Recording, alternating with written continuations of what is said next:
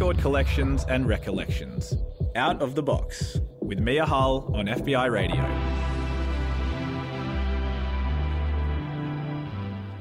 Hey, Mia Hull with you on FBI Radio 94.5 DAB, streaming online or on the podcast. This is Out of the Box. It's the place where each week I sit down with one person to talk through the stories and songs that have shaped their life. Today I'm coming to you from the FBI radio and studio, which is in so called Redfern, which is on unceded land belonging to the Gadigal people of the Eora Nation. Before we get into the show today, I want to pay my respects to Gadigal elders past, present, and emerging, and extend that respect to any First Nations person listening right now. Gadigal people have been coming together to share stories and songs on this land since the beginning of time. This always was and always will be Aboriginal land. Today's guest will be no stranger to you. She was actually on air yesterday hosting Wednesday lunch, as she always does. Yes, my guest is Tanya Ali, and she does so much more than host Wednesday lunch on FBI radio. She's actually our managing director, so she drives a lot of what we do here at the station. During our supporter drives, she's joining me to talk about her story and the story of FBI and how much those two play into each other. You'll be surprised, I think. they kind of grew up together, these two things.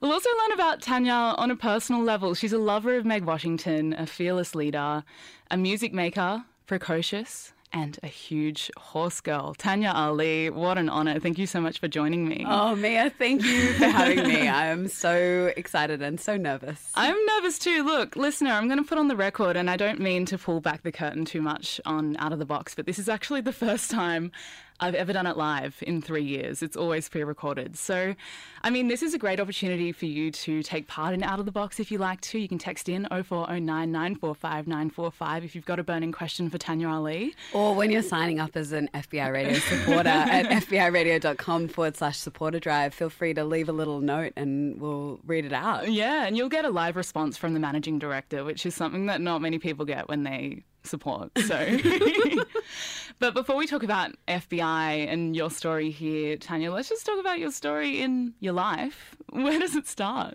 Well, I was born in Dubai, so uh, my parents were working there at the time, and my brother, who's nine years older than me, was going to school there. I was born there, but pretty quickly, I think when I was one or two, we moved to Sydney. So I don't really have any memories of that. But it was always a kind of fun fact when I was growing up. Mm. And I remember as a kid, no one knew where Dubai was. Um, so it was always, yeah, weird, weird having that as my little trivia about myself.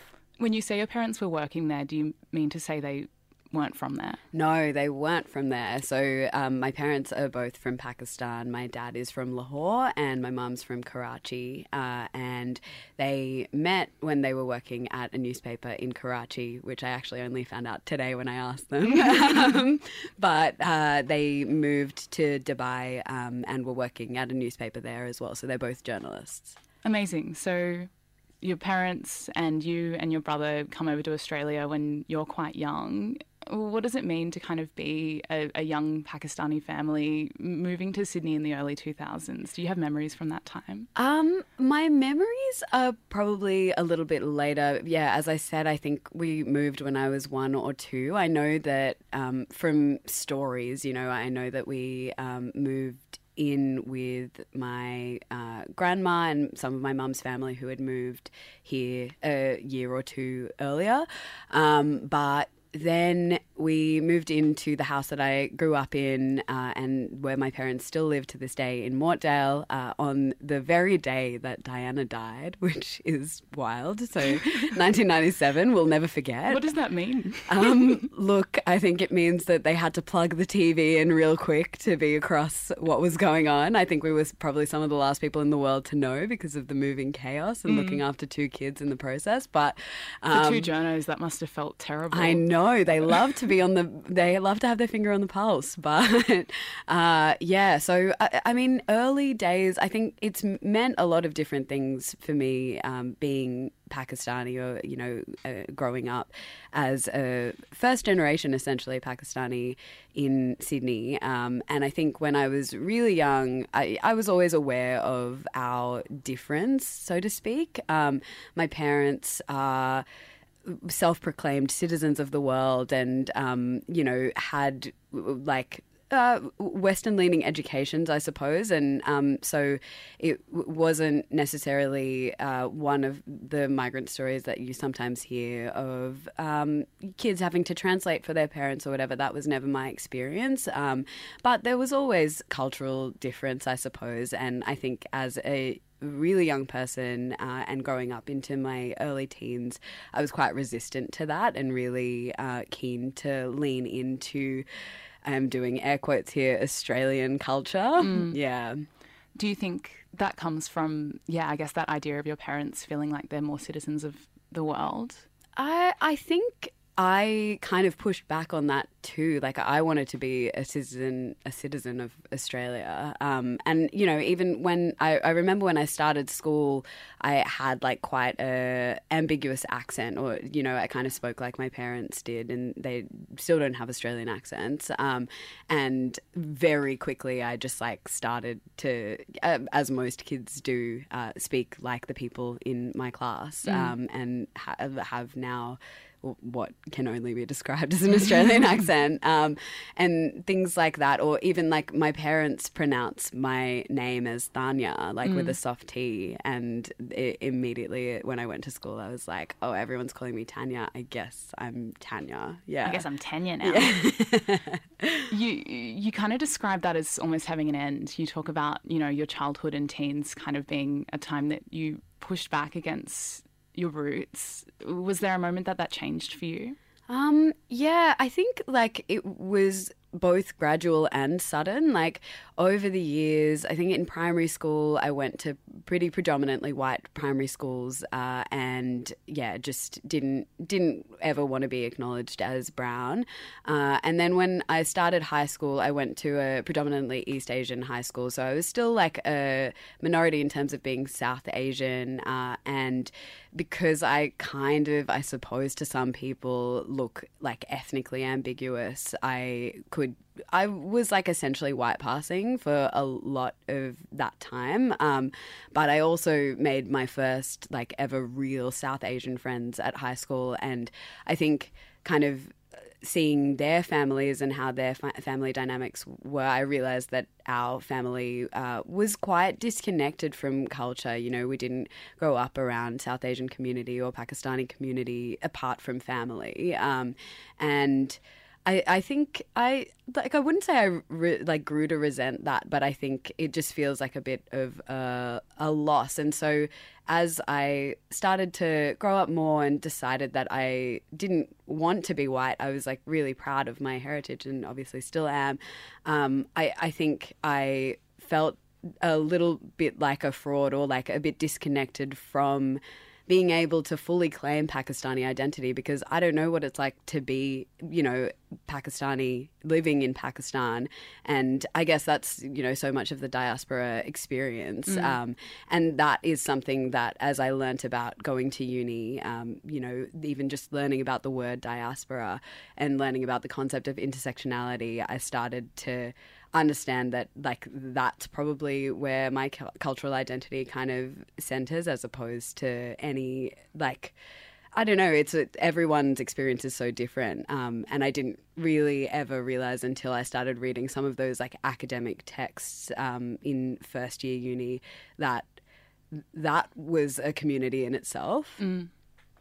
Yeah, it's it's interesting how so many of us, I don't know, learn about learn about our roots or get close to our roots through like academia or through archives. In my personal experience of being an Aboriginal woman, you know, that wasn't something that I got to know until we found it in an archive and then I started to intellectualize it more. And like that almost feels like an avenue into that space if you didn't grow up with it.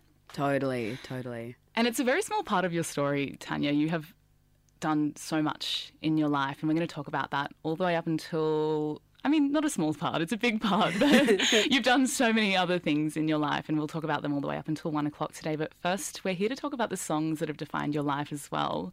The first one is from Operator Please. Why did it make it into your track list Oh, today? if you knew me when I was like from the ages of 12 to I would say like 16, Operator Please was a way of life for me. Like it wasn't just a band. I was so obsessed with them. Uh, and I don't really know where that obsession started. I remember when Just a Song About Ping Pong came out, which I'm sure you know, um, I found it really annoying, like most people did at the time. Um, but then I guess when their album Yes, Yes, Vindictive dropped, which is what uh, we're going to hear a song off, um, I just fell in love with it. And only like later on, kind of looking back, did I realize that maybe part of it was because Amanda, the lead singer, was this like boss woman of color, um, just in a sea of really white, like pop punk bands. And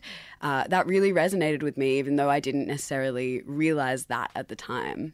Amazing. It's zero zero by Operator Please on Out of the Box on FBI Radio 94.5, chosen by my guest, Tanya Ali. We are here doing Out of the Box with Tanya as part of our supporter drive. So if you do want to text in and ask her a question or become a supporter, head to FBIRadio.com forward slash supporter drive or text in on 0409 945 945 00. Tune.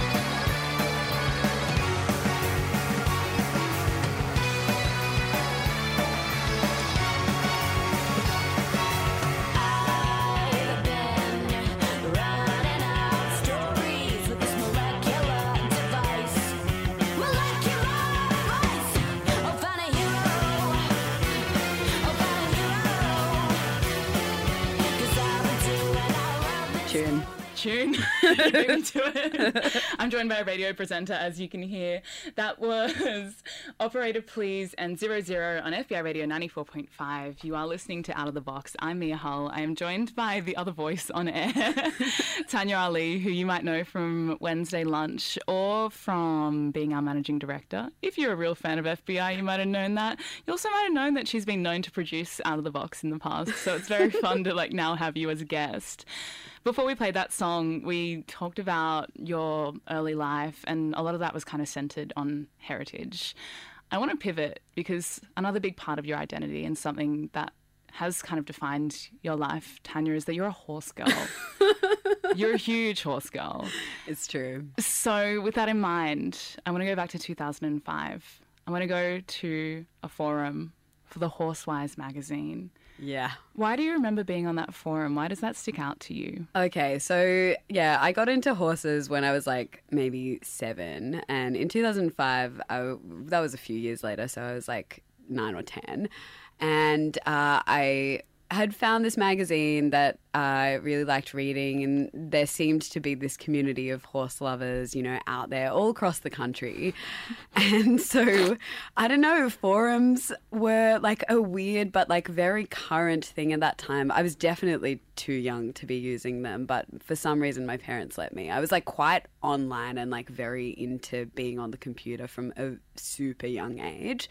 Um, and Do you think like your parents as journalists just wanted you to like be in the world? yeah, I reckon. I reckon they're like, go, go forth, connect. Um, so There's a story there. yeah, yeah.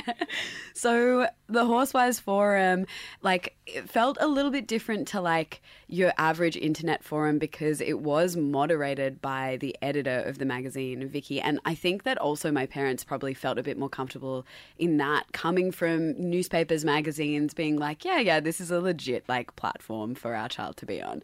So I was on the forum and there was like a um, pen pal kind of program that um, the forum was facilitating and i basically like me and a few other people became this group that was called the cool kids with a k um, and then that group uh, turned into the horsey gigglers. so that was like, I think maybe five or six of us. And we just like would talk online. Uh, and we, I believe e- we either we asked the editor to facilitate us becoming pen pals and like sharing our addresses, or we maybe just told our parents that we were doing that and the shared our addresses with each other anyway. Um, but we started to send letters like all to each other. So yeah, there was kind of a lot of different like inter friendships in that space. But one person that I met through there, who is now uh, my oldest friend, uh, is a person called Inika. Uh, and Inika and I would write letters to each other like all the time. Um, I was just changing primary schools. And so I think I was like going through a bit of a transitional phase. And Inika was like my freaking rock. Like I would just basically write these letters that were like writing in a diary and then just send them off and never think about them. And I'm pretty sure they still have uh, a box of my letters. Um, but yeah, so uh, this like beautiful friendship blossomed, and not to say that there weren't other friendships in the Horsewise era that were meaningful at the time. I remember there was this girl called Jasmine who. Uh, was at my high school, but this is when I was in primary school, and then I went to high school and like knew this girl in year nine when I was in year seven, and she was like kind of intimidating, but also it was nice to know someone there. So all these like little horse girl connections. Um, but yeah, I think even, you know, pretty quickly we realized, particularly me and Inika realized that we had a lot more in common than just horses. And Did either of you have horses? no, neither of us did, which Just is something fans. that we really uh, connected over, I think. Inika probably had uh, more proximity to horses because they lived in Geelong and I was like in, you know, suburban Sydney. Mm. I used to ride occasionally and I think Inika was the same. Like we'd go to the stables and go on trail rides and stuff. We've never actually done it together though. Um, we've never horse ridden together. Hopefully that's in our 30th future. or something. I, uh, no joke, we have talked about that. I think we, yeah, will do something like that. Um, so yeah, I, I think. Well, uh, Inika just like shaped so much of my early life in that it, they were like so interesting and like engaged with the world and like really into comedy. Uh, they introduced me to the Mighty Boosh, which became another one of my obsessions in my like early teens to late teens, uh, and just like became this person who's like we've grown up together and we've seen mm. each other through all of these different phases in life and it's so special and so like just the most fun story to tell people like often when we're hanging out and meeting new people we'll we'll break out the we met on a horse forum story and it's really beautiful It is really beautiful. and I'm so glad you shared it on the radio today as well. I mean, at the start of the show, I called you precocious. yes I think that you just were doing a lot as a teen. One was, you know, upholding this um, friendship with Inika through writing, but you were writing for an online mag or doing some music writing as well.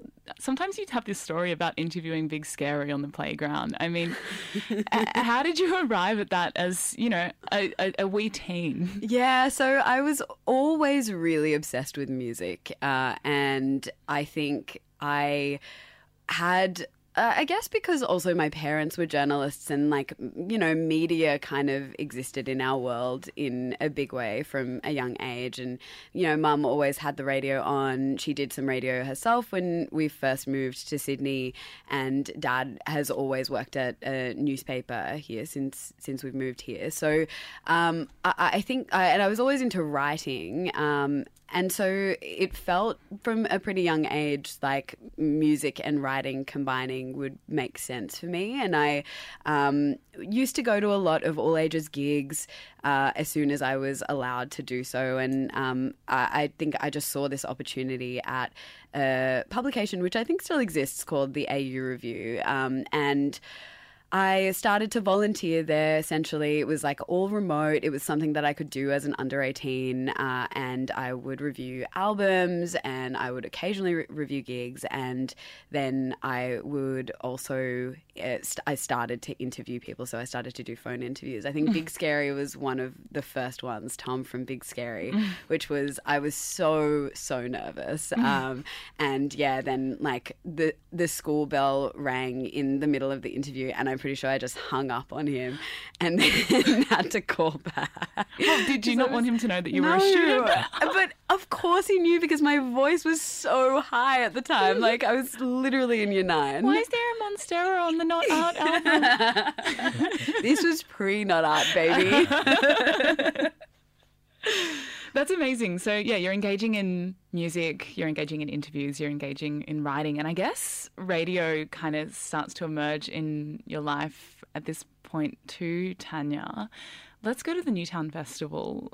I Yes. swear, listener, all of these all of these things will make sense soon. We're just tying together all these bows. But we're going to the Newtown Festival. You find a bake sale. Why did that moment stick out to you? Yeah, so I am at Newtown Festival. I'm in year nine, like 14 or 15. Uh, think I'm so cool out with my friends. And um, I see this bake sale and I see that it's run by FBI Radio. And I think I had heard of FBI uh, at the time, probably through like obsessively reading street magazines. And there were a few artists that I really liked from Sydney that were kind of getting a lot of airplay on FBI, like uh, this duo called Q. Uh, and I think also just like I mentioned that I was going to all ages gigs a lot. Often I would just go to discover acts. And so I think FBI had a presence at some of these places. Um, but I uh, approached this bake sale. I can't remember if I bought anything to eat, but I definitely took a sticker, um, an FBI sticker. And then I um, tried to listen to FBI. Like I was listening to radio at the time, but um, anytime I tried to tune in to FBI, it was a bit too um, too too advanced for me. I think I, I wasn't quite. Uh, my taste wasn't as experimental, and I wasn't ready to be challenged. And I think I was like, this was pre me uh, understanding or enjoying electronic music, um, but. I think I still thought I thought everything about it was really cool, um, and so I uh, basically the the following year when we were told to find somewhere to do work experience one of my first ports of call was FBI and I remember coming in here for the first time. There was like the pink and blue uh, out the front. Um, and it felt intimidating but also cool. I was with one friend and we, I think we got let in. I have a vague memory of like sitting on the couch out the front for a while and then we were just told that like no we weren't taking that they weren't taking work experience uh, people and that was the first of many rejections that came Well, you at showed him, station. didn't yeah. you? yeah. Haha jokes on No, you. yeah. I just, I know that that felt random, but I think I'm just trying to paint a picture of like Tanya Ali between like 12 and 18 because like you're upholding this like amazing and long lasting friendship with Inika as a pen pal. you know, you're writing for an for a magazine. And I don't know, like you're starting in music, which we'll talk about in a few minutes as well, and like engaging in the community already. To me, that sounds like a perfect storm for someone to go on to become, you know, the host of Wednesday Lunch at FBI Radio and FBI Radio's managing director. I don't know many people who can kind of talk about their teenage years with such accomplishment. I'm so embarrassed by like 15 year old me, and I don't mean to gush so much, but I don't know. I just I just think it's cool, and I really wanted to share that. I'm out of the box today. I also didn't realize, um, you know, the the extent of you know your horse girl history. I think you had kind of mentioned it in the past, but I didn't realize it was something that had kind of like defined your life all the way up until like late teens. yeah in a big way Another thing that you know you've talked about sometimes, and I guess I didn't really understand the extent of the love or obsession is Meg Washington. totally You have chosen a Meg Washington song to play on Out of the Box today. I sure have. uh, when we talk about all ages gigs, there's one memory that just comes to me so vividly, and it is uh, Meg Washington's gig at the Oxford Art Factory. She was like doing a headline 18 plus show that night, but she did a. Uh, like early afternoon kind of vibe for I guess it was all ages, but it felt like it was only under 18s in the room, um, like 4 p.m. on a Saturday, uh, and it was the first time that I saw her live. But I loved her album, I Believe You Liar, and. Uh, at the time, I was like really keen to pursue music as a career, like being a musician, and she was such a massive inspiration to me.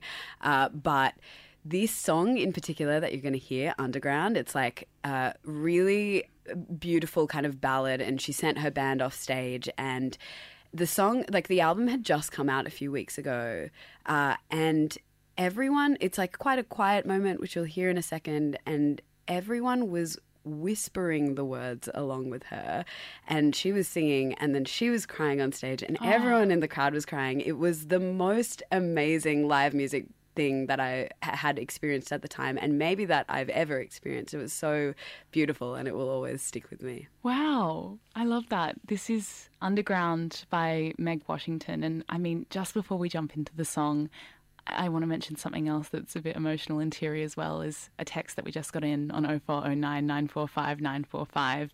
It says, I love you, Tanya. Horsey giggles for life. I think, a tra- I think a trail ride for our 30th year of friendship is mandatory. Love from Innie. this is Out of the Box on FBI Radio, and this is Underground by Meg Washington. If the day is sunny, let my father say some words.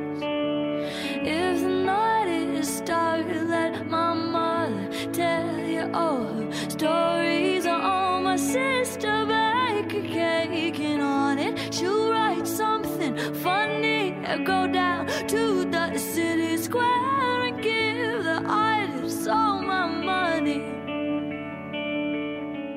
You're listening to FBI Radio 94.5 DAB or streaming via the podcast or on the website, FBIRadio.com.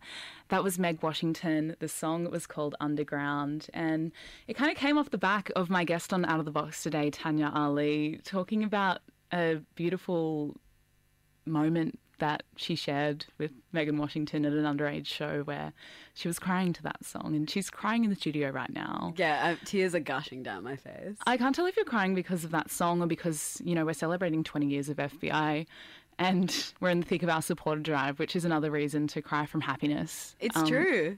and 20 years of FBI radio, no more without you. You know what we always say.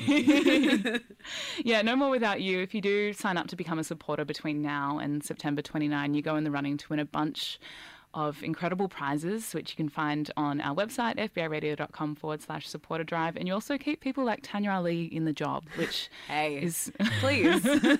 please.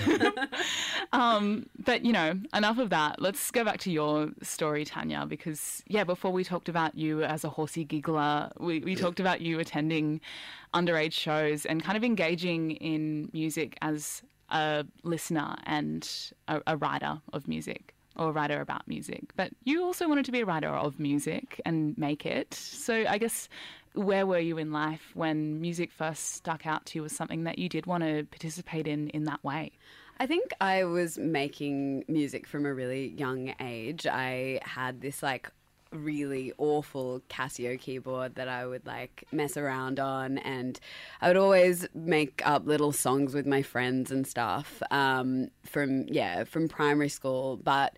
In high school, uh, we started to uh, learn, like, we all learned how to play guitar. And really quickly, I was like, cool, I want to do lessons on this. I really like it. Um, so I started doing guitar lessons weekly. And around that time, I guess I was just kind of experimenting with singing. And that was something that I'd never felt confident in. I think I did choir in like primary school a couple of times, but I wasn't good.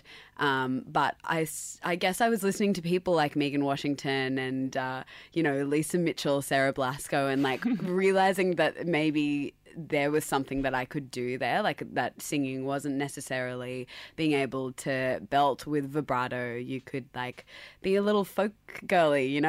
and um, I started to do that and started to perform. So I think the first time that I performed a song um, in front of people was like in year eight um, on guitar and accompanied by my friend Anusha on violin. And then we would go to become a little like guitar vocal duo called Barnacle Jane and the Cliffhanger. um, and I, I guess that that was really like where my confidence started to build up with music. And I was writing stuff that I never really shared with anyone. And now looking back, it definitely wasn't very good, but I was really into it. And I think it became a, a bit of a dream for me. Like, I was like, being a musician is what I want to do. And every time I went to a live show, uh, I was watching the people on stage being like, that could be me. Like, that is what I want to do. Um, so, all of the other music stuff around it, like, you know, listening and engaging with the radio and like doing the music writing stuff, was kind of. Uh, working toward this ultimate goal of being a musician and having that be my career. It's interesting that you were engaging it in such a big way while living in Sydney and like going to gigs in Sydney because you having music making as an ultimate goal brought you down to Victoria to Geelong. Why did you make that choice? I think when I was in about year nine, I started saying to people, yeah, when I graduate, I'm going to move to Melbourne and become a musician. Like that just became this story that I told about myself for so long. And by the time I actually was graduating, I didn't really want to move to Melbourne anymore. I still wanted to be a musician, but I wasn't so sure. Uh, but I felt like I had put myself into this position where if I didn't do it, I would be a failure. Um, so I forced myself into it uh, and you know, another real massive plus of moving to Melbourne slash Victoria was that Inika grew up in Geelong and was still living in Geelong, and we had decided that we would move into a place in Melbourne together. So I moved to Geelong technically. Sorry, can I just ask? Up until this moment, had you met Inika yet, or were you only pen pals? yes, we had met a couple of times before. The first time we met, we were like both, I think, 11 or 12, and we went to this dinner in Melbourne with both of our sets of parents, and we just like sat there almost silently, just like with the biggest grins on our faces. And luckily, our parents really got along and had heaps to talk about. Otherwise, it would have been an incredibly awkward lasagna. Um, but since then, I think we had both like yeah. Every time that either of us went to Sydney or Melbourne, we would hang out, um, of course. But we hadn't spent an extended amount of time together, and so I moved into their parents' place in Geelong. They had a granny flat, and we were living with one of Inika's friends. Um, so there were three of us in this granny flat, um, and we were kind of looking at houses in Melbourne. I was going to Melbourne Uni. Um, pretty quickly, I realised that I didn't really vibe vibe with it. Um, and also, you know what? Everyone who found out that I was from Sydney and Melbourne that I met was like, immediately shitting on Sydney. And really? it really pissed me off because at that point, I didn't even realize how much I loved Sydney. Like, I didn't think I had any particular Sydney pride. I was just like, yeah, this is all I've known. Um, and I knew I liked Melbourne. But then when people were like so antagonistic about it, like every person I would say to that I was from Sydney would, their initial reaction would be like, oh, well, isn't it good that you're here now? Or like, I bet you're stoked to be here now, kind of thing. And I was like, mm, no, I love my city. so that's where that all began. Um, but yeah, I think that uh, it was a really exciting time and step for mine and Inika's friendship um, that we were like looking at this shared future, I guess. Um, but it also just pretty quickly became clear that it wasn't going to work out for me. I wasn't eligible for Centrelink, and so my parents were supporting me while I tried to find a job there, and I couldn't find a job, and uni was annoying and just like not good, and then we couldn't find a house, mm. and um, yeah, it it just felt like nothing was really going right enough for me to stick it out there. And you know, I mentioned earlier that the whole reason that I went there was because I thought I would be a failure if I didn't, and so I was really grappling with some like big feelings about like not being able to stick it out and having to like go back to Sydney and show face and and be like, yeah, like embrace the fact that it didn't work out. Um, but I did it. I, I do think that, yeah, you rarely come to those kind of crossroads in your life where you have to be like, oh, no, this isn't working. I now have to make another big decision. I think a lot of the time things just naturally lead into each other, and like your Melbourne journey could have turned into something else. But to get there and do a U turn, especially at the age you were at, what, like late 18, teens, 18. Yeah. yeah. Like that's that's huge and like those things are hard. So give yourself credit for that. Thank you. so you come back to Sydney. What did your life look like when you got back here?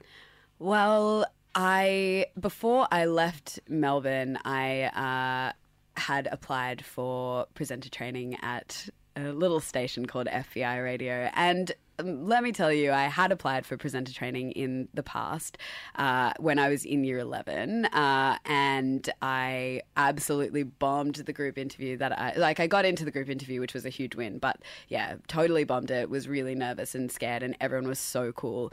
And so I got rejected from that, and probably a blessing because I think it would have been really hard to do all nighters when I was in high school. But um, I saw the like thing go up again for um, presenter training, and I applied, and then hadn't heard back. And then I think just before I left Melbourne, I got an email about uh, an interview, and it happened to be the day after I was arriving back in Sydney. So Cosmic. yeah, it felt really fateful. it genuinely felt so fateful. And I was like in a place in my life where I was thinking a lot about fate at that time. So it really felt like a sign. Um, and I came, and because I knew that like knew exactly what the interview would be like. I felt so much more confident and self assured, and I, uh, you know, got in, which the rest is history, isn't it? And yeah, we'll talk about that history all the way up until one o'clock today.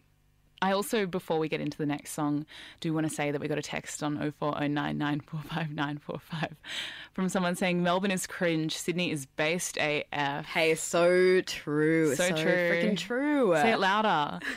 um, yeah, I agree. And you know what? Like, let's celebrate Sydney with a song from a Sydney artist. You've chosen Rainbow Chan, one of our most played artists across the last 20 years, to play on Out of the Box today. Why did this song stick out to you? I have so much love for Rainbow Chan, and this song. Uh, basically, I went to a uh, M- Music New South Wales Women in Electronic Music masterclass in 2016. At the time, I wasn't making a whole lot of music, I don't think, and I really pushed myself to apply for this thing, and I got in.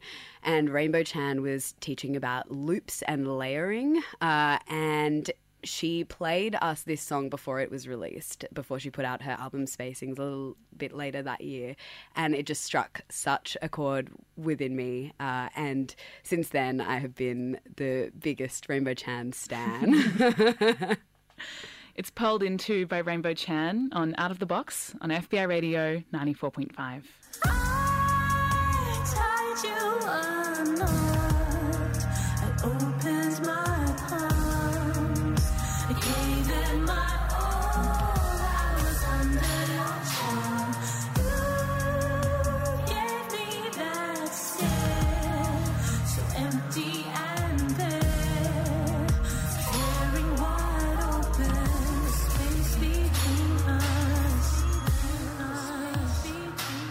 I got a text in on 0409 945 945 saying Sydney Stan roll call. And yeah, it has been very Sydney centered this episode of Out of the Box because you know what?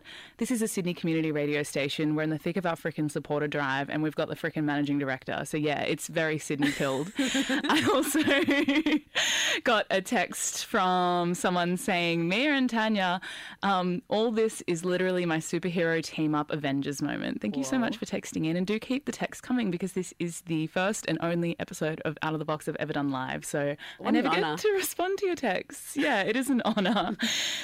That song we just played was from another Sydney superhero, of course, Rainbow Chan. The song was called Pearled Into. And when you were talking about it, Tanya, you were talking about a workshop that you had gone to where you first kind of encountered that song. Was there another reason that song connected with you other than, you know, the fact that you learnt about it in the workshop? Big time. So I was in this like very hectic and tumultuous relationship at the time, and I have really clear memories of going into that workshop, like having maybe just had a fight or it was like a really low period, uh, and. Rainbow, I mean, if you were listening deeply to that song, you might have heard the start of it where uh, Rainbow's actually sampled herself crying into a microphone uh, and looped it. And we were learning about that, and that's why she showed us that song in particular. But th- that, alongside the lyrics of the song, really resonated with me in that moment for sure. And I mean, you talk about this relationship being tumultuous. It kind of coincided the time that you were at FBI or started your journey at FBI. What did it mean to kind of be engaging with this community while, you know, having that relationship be the backdrop?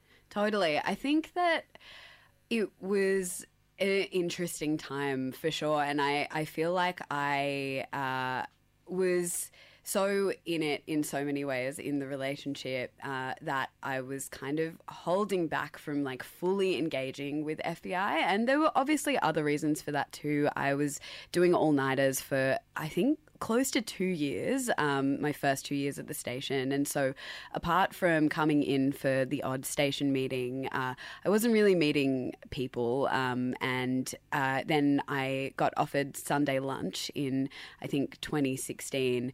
And that too, you know, I would only see my direct before and after show neighbors. And so I didn't necessarily feel part of the community. Um, but I think when that relationship like finally properly ended right at the start of 2018, I was able to just fully lean into FBI. And at the time, I had actually uh, started hosting on Arvos, um, Monday Arvos, and I had a really amazing team uh, alongside me and kind of being in the station during office hours, starting to make relationships and um, forge friendships with the people who were around here and made the station tick was definitely part of that. So when that relationship finished, um, I think I had this like beautiful kind of safety net to fall back on, which was really nice. And so that did coincide with my like full like embrace of FBI as like my entire thing. And I mean, part of that embrace is, yeah, kind of diving headfirst into the community and, yeah, leaning in. But it's also turning this into your job. You joined the partnerships team in what, 2018? yes, And you've been on staff ever since. I have indeed, yes. And yeah, I am conscious that we're coming up to one o'clock. So in a few minutes, I want to talk about, yeah, what it means to kind of fully be in this space and what it means to have your story so intertwined with FBI since 2018.